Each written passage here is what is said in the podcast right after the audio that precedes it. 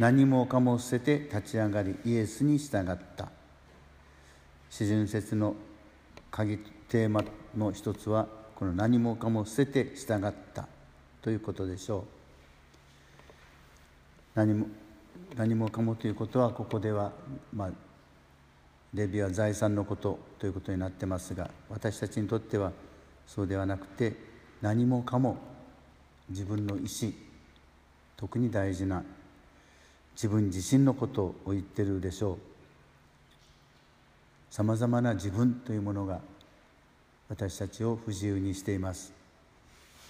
イエス様ではなくて、やっぱり私たちは自分自身に従って生きているのが現実でしょう。そしてそのことがしばしば世間的にもお互いの個人的にも問題の元になっています。何もかも捨ててはいと言ってイエス様に従う、これはもう永遠のテーマですが、特にこの四旬節の間、私たちがこうして招かれていること、私たちが志願したというよりもイエス様から招かれてイエス様の弟子になったあの弟子たちと生き方は全く同じことが求められています。私たちに対するイエス様の今日の期待も、何もかも捨ててはいと自分に従ってくれること、それ以外にありません。私たちが自分の意に沿わないと思うこと、自分の意思とは違うと思うこと、そういうことに直面したときに、私たちが何もかも捨ててこのイエス様の呼びかけを思い起こせるかどうかが、私たちの信仰の分かれ目となっています。今日もそういう声を聞く耳が持てますように、そして何もかも捨ててはいと自分の意思ではなく、イエス様や身近な人たちの意思に従っていける日となりますように。創世記もアダムのとエワの蛇に騙された話で、このマタイの、今の朗読もイエス様の、誘惑について、述べています。騙しの手口って分かりますか？フィリピンの皆さん、騙しの手口、そうだな、way of cheating ですかね。上手に人を騙そうとするやり方。つい昨日、永井さんのところにも来たそうですが、長い LINE のメールが入ってきて、新型コロナウイルスはを見分けるのはとても簡単です、鼻水が出ない、乾いた咳、それだけだと、鼻水が出たりいろんなことはそれではないので心配しないでください。そうなかからないためには唐辛子とか何かそういう辛いものを食べる、熱いお湯を飲む、なんだか変だなと思って、だからみんなにも知らせてください。これはそうだなと、まず先生たちには職員会議で話しました。そしてお知らせにも書こうと思った時に、ちょっと待てよと思ってメールをくれて本人にいろいろと聞いてみました。そしたら本人もだんだん自信がなくなったらしくて、いろいろ聞いてみたら、どうもあれはチェーンメール、わかりますかね、チェーンレター、何名に送ってくださいというよくありましたね。でその類らしいというので、ほっといてくださいとなったんです。それで私も手紙に書くことはやめたんですが、いかにもそうかなと思わせるこの手口、それは別に悪いことをしようと思ったんじゃないでしょうが、こういうみんなが不安になっているところには、そういう根拠のないというか責任のない手紙が噂広まったりするんだと社会学者も言ってました。そんなふうについそうかなと思わせる、これが騙しの手口ですよね。ですから専門家というかそういう人たちはこの詐欺の電話でオレオレ詐欺ですよね、がなくなることはないんだと、そういう言い方もしたりしてました。いずれにしてもですね、私たちのこの弱い、情報が少ない今の中にあって、いろいろと、心配なことがいっぱい入ってくるわけですけれども、話はそれで、私たちは幸いこの指宿は平和だと思うんですが、もう一つ私たちにとって大事なことというのはですね、私たちのこの信者としてのこの質、生きる質を高めるということの方が、健康の質を高めるのも大事ですが、この信仰の、質ですね、クオリティ、どうしたら信者としていいものにできるか、それは、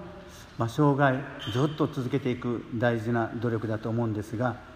つい昨日でしたか一昨日でしたか、こんな記事を読んだんです。メディテーションは瞑想のことですよね。で、メディテーション、メディカル、メディシン、これみんな同じ言葉から来ていると。つまりメディカル、医療ですね。それもメディテーションから言葉の中にあるわけです。で、薬ですから、昔の人は瞑想しながらこう自分の穏やかな心の姿を持つことで健康になっていったんだということで、私たちがイライラしたりこう、心がいろいろとこうざわついたり不安になったり、そういうことは病気のもとだと。だから自分でできることならやればいい。だけどウイルスにかかるだろうかどうだろうか、自分で考えても解決できないことっていうのがあるんだと。それはただ単に心配するだけ、意味がないんだと。だからそうならないためにメディテーションが必要だと、その結論です。で、メディテーションでどうするかというと、そういうものから解放される、前向きな気持ちを自分の中に作っていく。そのためには無になるという言葉で、無、何もない、心配しない、そういう状況を自分で作っていく。そのために瞑想、そうだ、夕ご飯に買うの忘れてた、そうだ、人にこう連絡しないといけない。瞑想してるといろんな雑念が、いろんな考えが浮かんでくるわけなんです。心がこう定まらない。でもそれを練習するんだということで、なるほどなと。世の中の人もどうしたら健康な心も体も健康な生き方ができるかということを一生懸命考えている人たちがいるということに感心したというか、命は神様からもらったものだから大事にしてお返ししようという、それは私たちだけじゃなくて、むしろ一般の人たちがそういうことを実際にやってるんだなと思って感心したわけなんですね。で、私たちは一般の人に比べてもっと立場としては、有利というか、このごみさもそうですし、何よりもこの救いも、この四旬節が始まってますが、マリア様のなれかし、天使に答えたマリア様の返事、レティティビーという、それをみんな委ねていく。私たちもそうしているはずなんですけれども、イライラしたり、怒りがあったり、許せないと思ったり、何かこう心はいつもなんとなくこうすぐ揺れやすい私たちがあるわけですよね。で、私たちはそういう自分の現実を見ながらです。やっぱりマリア様の穏やかさをいつも思い描く必要があると思います。なれかしと言って、マリア様はヨゼフ様としょっちゅう夫婦喧嘩したんでしょうか。イエス様を教育するのにイライラしながら、また同じことをまたやってる、ダメと言ってマリア様怒ったりしたんだろうかなって思います。きっとそうじゃなかったんだろうなと思いますね。マリア様は、だからマリア様は神の母と言われたほどに神様からちゃんと守ってもらってた方だから間違いがなかったと思います。 でも私たちはやっぱりそういうマリア様に倣っていつもレティティビあなたのお望みのままにと言ったとすれば、私たちがイライラしたり怒りたくなったり心が非常に険しくなったりした時にそのマリア様を思い起こすのが多分一つの方法だろうと。そして自分の心を穏やかにしていく、誰かのせいにするんでもない、そういう私たちの心の立て直し方、瞑想といえばそうです。でその中にイエス様があるいはマリア様がしっかり一緒に座り込んでくださる、その穏やかさを私たちが受け取って帰る。ミサはまさにそうですよね。イエス様をいただいて、そのイエス様のあの穏やかさ、あの十字架の上でも自分に槍を向ける人たちを許すことができた、あのイエス様の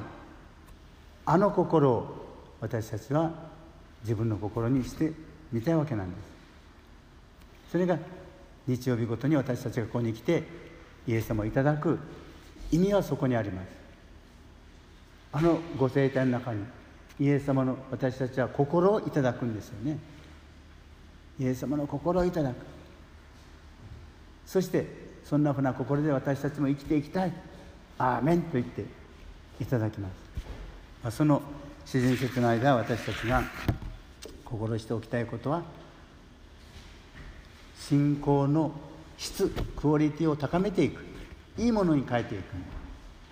一般の人とは違う私たちの心の姿はイエス様にしか、神様にしかわからないわけですけれども、それを表していけるだけの力を今日もいただいて、この1週間それぞれ変えていく場、変えていくと言いましたけれども、私たちは自分の家にお隣に派遣されていくんですよね。行きましょう主の平和のうちに。昔はイテミサエストですよね。ミサエス、行きなさい、ミサが終わりました。やれやれ説教も長くて大変だったけど終わってよかったので神に感謝じゃないんですよね。派遣されていくことをいただいて帰る。だから私たちの毎日いる場所は派遣された私たちのミッションの場ということで、それが心、私たちの信者の心として、この1週間も、主が皆さんと一緒に、マリア様も一緒に歩んでくださいます。その、私たちの大事な方にいつも心を向けながら1週間もしっかり信者としての1週間であることを祈りたいと思います。創世記もアダムのとエワの蛇に騙された話で、このマタイの、今の朗読もイエス様の、誘惑について、述べています。騙しの手口は、騙しの手口って分かりますか？フィリピンの皆さん、騙しの手口、そうだな、way of cheating ですかね。上手に人を騙そうとするやり方、つい昨日、永井さんのところにも来たそうですが、長い LINE のメールが入ってきて、新型コロナウイルスはを見分けるのはとても簡単です、鼻水が出ない、乾いた咳、それだけだと。鼻水が出たりいろんなことはそれではないので心配しないでください。そうなかからないためには唐辛子とか何かそういう辛いものを食べる、熱いお湯を飲む、なんだか変だなと思って、だからみんなにも知らせてください。これはそうだなとまず先生たちには職員会議で話しました。そしてお知らせにも書こうと思った時にちょっと待てよと思ってそのメールをくれて本人にいろいろと聞いてみました。そしたら本人もだんだん自信がなくなったらしくて、いろいろ聞いてみたら、どうもあれはチェーンメール、わかりますかね、チェーンレター、何名に送ってくださいというよくありましたね。でその類らしいというので、まあほっといてくださいとなったんです。それで私も手紙に書くことはやめたんですが、いかにもあそうかなと思わせるこの手口、まあそれは別に悪いことをしようと思ったんじゃないでしょうが、こういうみんなが不安になっているところにはそういう根拠のないというか責任のない手紙が噂広まったりするんだと社会学者も言ってました。まあそんなふうについあそうかなと思わせる、これが騙しの手口ですよね。ですから専門家というかそういう人たちはこの詐欺の電話でオレオレ詐欺ですよねがなくなることはないんだと、まあそういう言い方もしたりしてました。まあいずれにしてもですね、私たちのこの弱い、情報が少ない今の中にあっていろいろと、心配なことがいっぱい入ってくるわけですけれども、話はそれで私たちは幸いこの指宿は平和だと思うんですが、もう一つ私たちにとって大事なことというのはですね、私たちのこの信者としてのこの質、生きる質を高めるということの方が、健康の質を高めるのも大事ですが、この信仰の、質ですね、クオリティ、どうしたら信者としていいものにできるか、それは、生涯ずっと続けていく大事な努力だと思うんですが、つい昨日でしたかおとといでしたが、こんな記事を読んだんです。メディテーションは瞑想のことですよね。でメディテーション、メディカル、メディシン、これみんな同じ言葉から来ていると。つまりメディカル、医療ですね。それもメディテーションから言葉の中にあるわけです。で薬ですから、昔の人は瞑想しながらこう自分の穏やかな心の姿を持つことで健康になっていったんだということで、私たちがイライラしたり心がいろいろとざわついたり不安になったり、そういうことは病気のもとだと。だから自分でできることならやればいい、だけどウイルスにかかるだろうかどうだろうか自分で考えても解決できないことっていうのがあるんだと。それはただ単に心配するだけ、意味がないんだと。だからそうならないためにメディテーションが必要だと、その結論です。でメディテーションでどうするかというと、そういうものから解放される前向きな気持ちを自分の中に作っていく。そのためには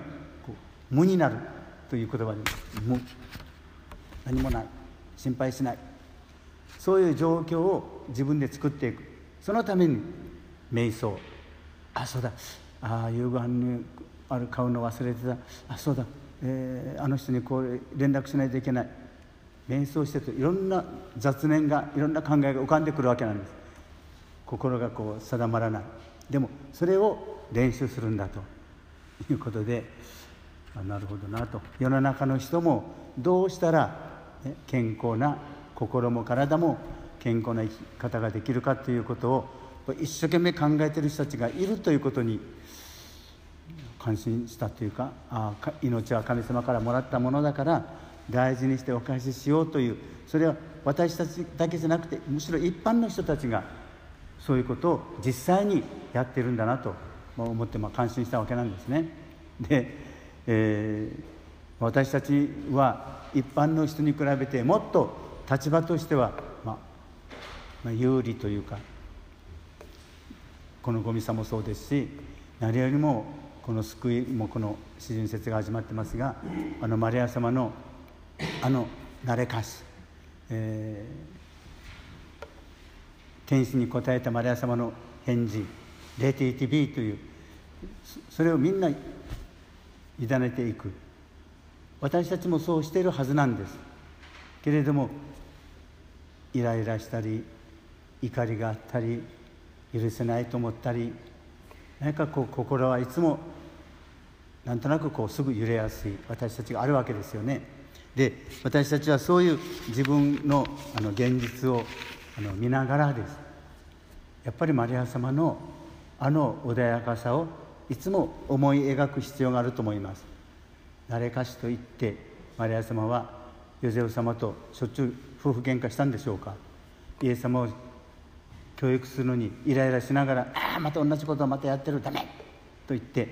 マリア様怒ったりしたんだろうかなって思います。きっとそうじゃなかったんだろうなと思いますね。マリア様は、だからマリア様は神の母と言われたほどに神様からちゃんと守ってもらってた方だから間違いがなかったと思います。でも私たちはやっぱりそういう、マリア様に倣っていつもレティティビ、あなたのお望みのままにと言ったとすれば、私たちがイライラしたり怒りたくなったり心が非常にこう、険しくなったりしたときに、そのマリア様を思い起こすのが多分一つの方法だろうと。そして自分の心を穏やかにしていく。誰かのせいにするんでもない。そういう私たちの心の立て直し方、瞑想といえばそうです。で、その中にイエス様が、あるいはマリア様がしっかり、一緒に座り込んでくださる。その穏やかさを私たちが受け取って帰る。ミサはまさにそうですよね。イエス様をいただいて、そのイエス様のあの穏やかさ、あの十字架の上でも自分に槍を向ける人たちを許すことができた、あのイエス様のあの心を私たちは自分の心にしてみたいわけなんです。それが日曜日ごとに私たちがここに来てイエス様をいただく意味はそこにあります。あのご聖体の中にイエス様の、私たちは心をいただくんですよね。イエス様の心をいただく。そしてそんなふうな心で私たちも生きていきたい。アーメンと言っていただきます。その四旬節の間、私たちが心しておきたいことは、信仰の質、クオリティを高めていく、いいものに変えていく。一般の人とは違う私たちの心の姿はイエス様にしか、神様にしかわからないわけですけれども、それを表していけるだけの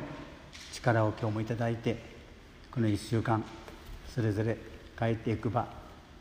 変えていくと言いましたけれども、私たちは自分の家に、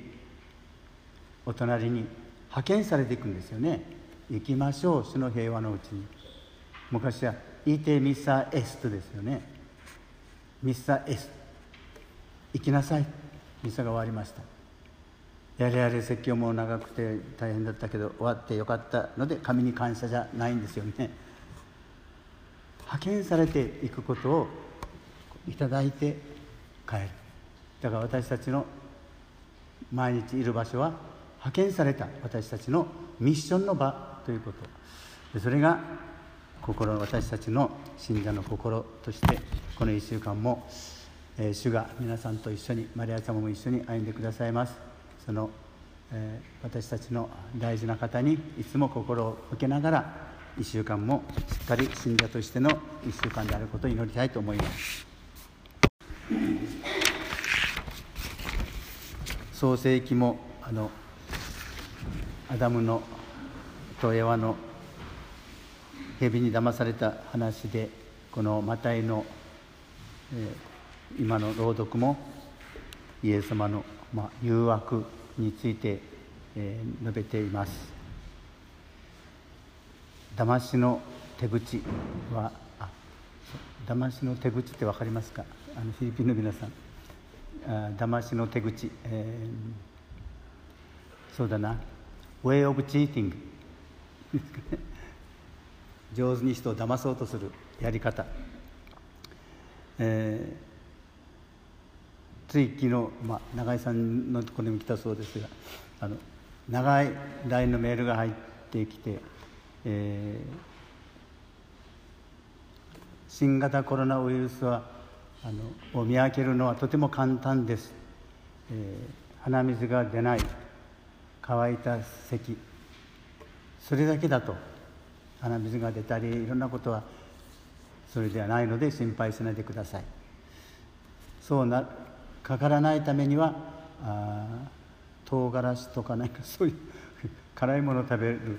熱いお湯を飲む、なんだかこう変だなと思って、だからみんなにも知らせてください。これはそうだなと、まず先生たちには職員会議で話しました。そしてお知らせにも書こうと思った時に、ちょっと待てようと思って、その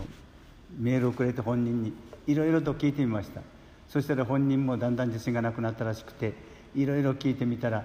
どうもあれはチェーンメール、わかりますかね、チェーンレター、何名に送ってくださいという、よくありましたね。でその類らしいというので、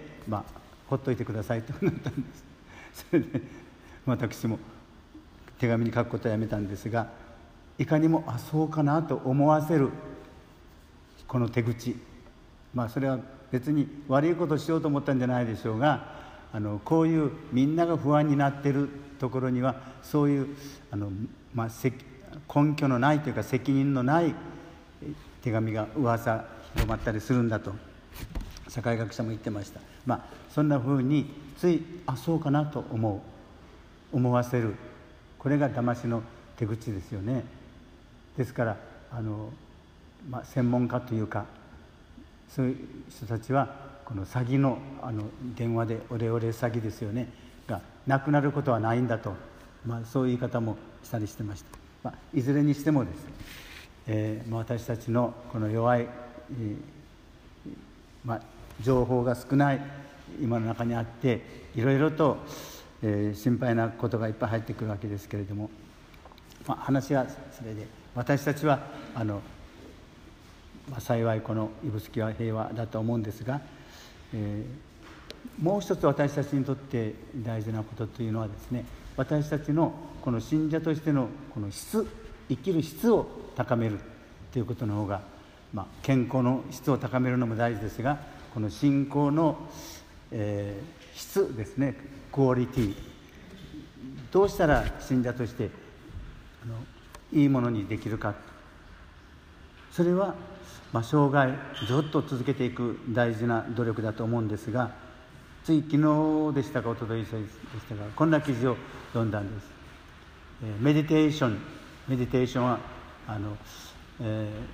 瞑想のことですよね。でメディテーション、メディカル、メディシン、これみんな同じ言葉から来ていると。つまりメディカル、医療ですね。それもメディテーションから言葉の中にあるわけです。で薬ですから、昔の人は瞑想しながらこう自分の穏やかな心の姿を持つことで健康になっていったんだということで、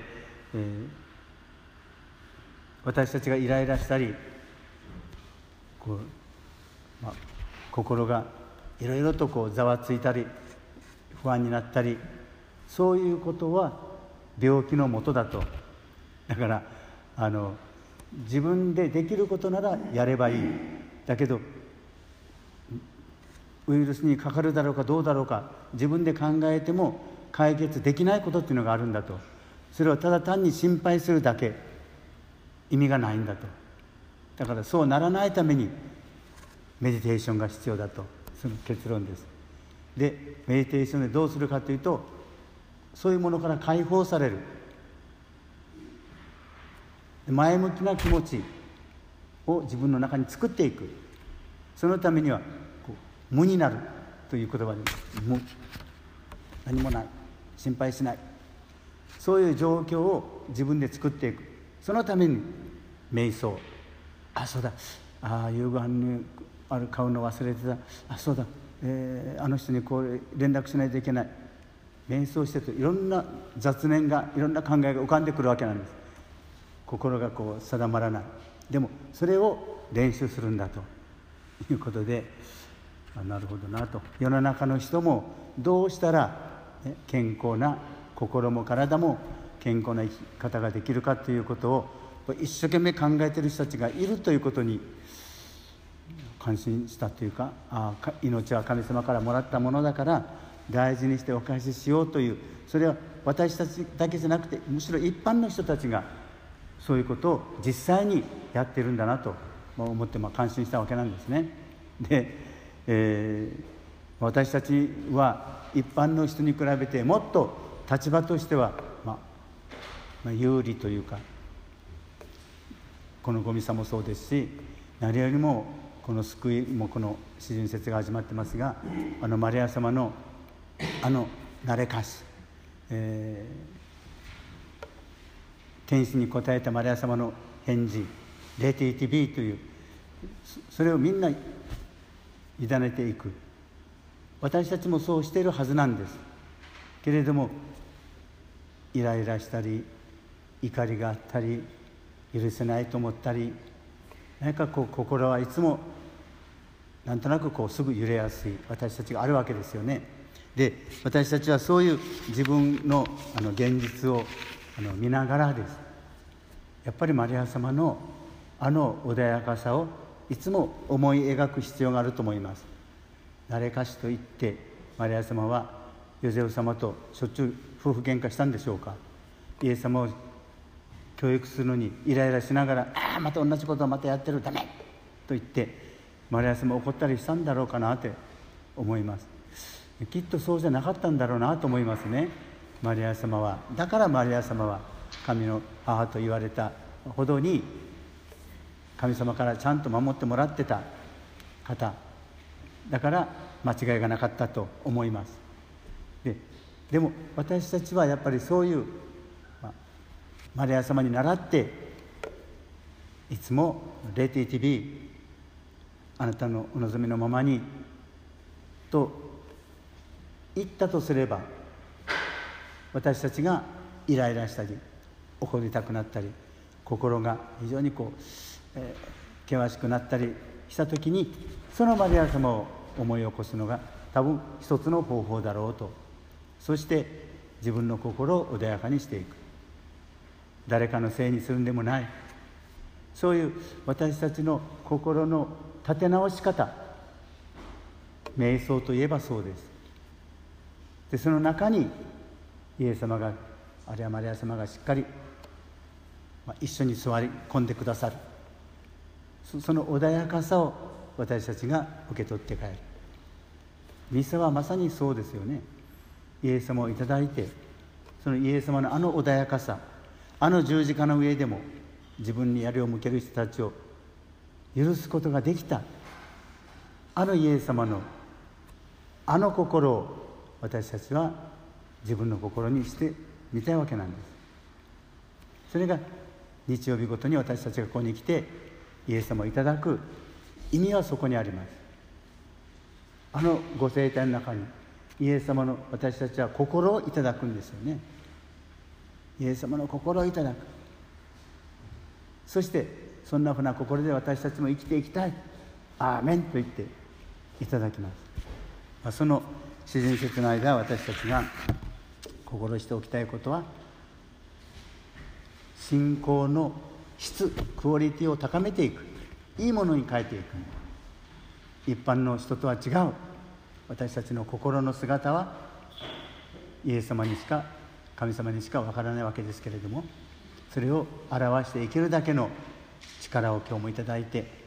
この1週間それぞれ帰っていく場、帰っていくと言いましたけれども、私たちは自分の家に、